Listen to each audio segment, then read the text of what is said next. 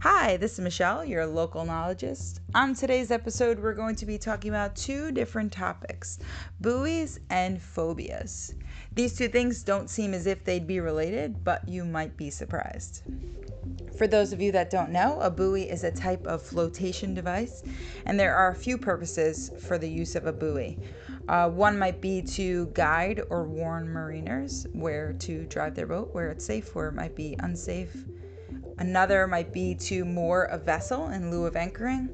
And another is to mark a position of a submerged object. And that's what we're going to be talking about today. We're going to be talking about lobster buoys, which are marking the positions of the lobster traps that are under the water. So yesterday, my family got up to Friendship, Maine, where as you could see, if you've been here, the water is covered with these beautiful looking flotation devices. So today's question comes from my brother Keith, who is wondering, why are lobster buoys in the shape that they are? Lobster buoys have actually become like an iconic image of the state of Maine. They're beautiful. They're used in artwork. You could see them on greeting cards, postcards. And for a lobsterman, the buoy plays a vital role in their lives. So first, let's talk about the design of the buoy.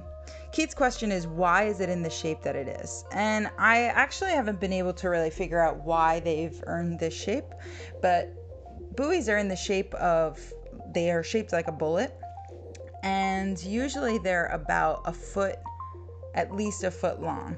And they used to be made of mostly wood, but wood causes damage to boats if a boat happens to hit the buoy. So actually in the more recent years or in the past decades, they've been using either styrofoam buoys or plastic buoys. And the top part, the bullet-shaped part, is generally about a foot long. And then at the bottom part, there would be a long stick.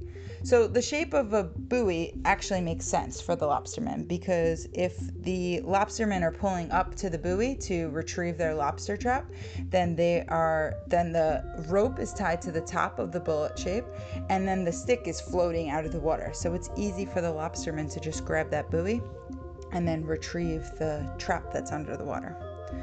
So let's talk about how buoys work.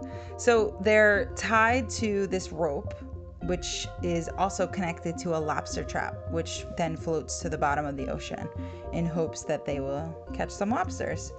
And it's a booming business in Maine. There are thousands and thousands of lobstermen and millions of lobsters caught each year. So for a lobsterman, it is so important to have your own pattern or color on your buoy. You can't just have buoys of all different colors.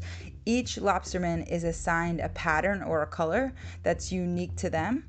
And if it's a family business and passed on for generations, they will generally use the same color each year or throughout the years. So on this buoy, the lobstermen are required to have their license number, and this is and on their boat actually they are required to have the design of this their lobster buoy as well. So like the color that they chose for their buoy. So how is this related to phobias? Well, when I started my research, I typed in, why are buoys planning on saying in this specific shape, but instead the first thing that popped up are, why are buoys scary? And I said, scary? Why are buoys scary? Who is saying that they're scary?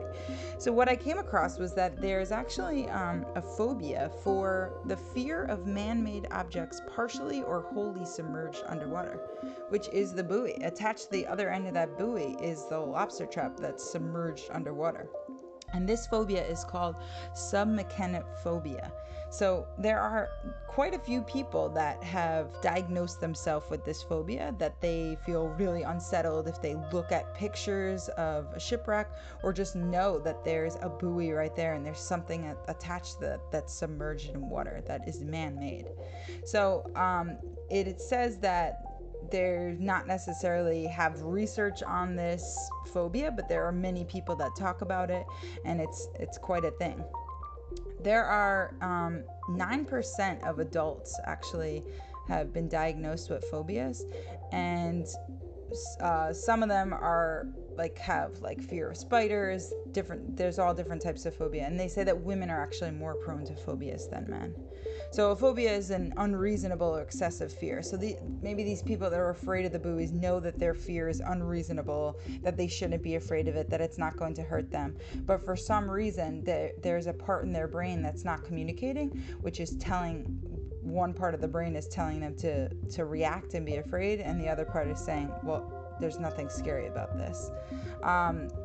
They're like, these phobias cause people extreme distress. They could be life limiting. They could they could affect them. Maybe they won't go swimming because there's a buoy in the water. There's so many different things that could, the phobias can affect their lives. So I found that quite interesting. I'm sorry for those of you who are afraid of buoys. They are harmless, as you know, but I know your brain is not telling you the same thing. So interesting to learn about. Let's keep learning.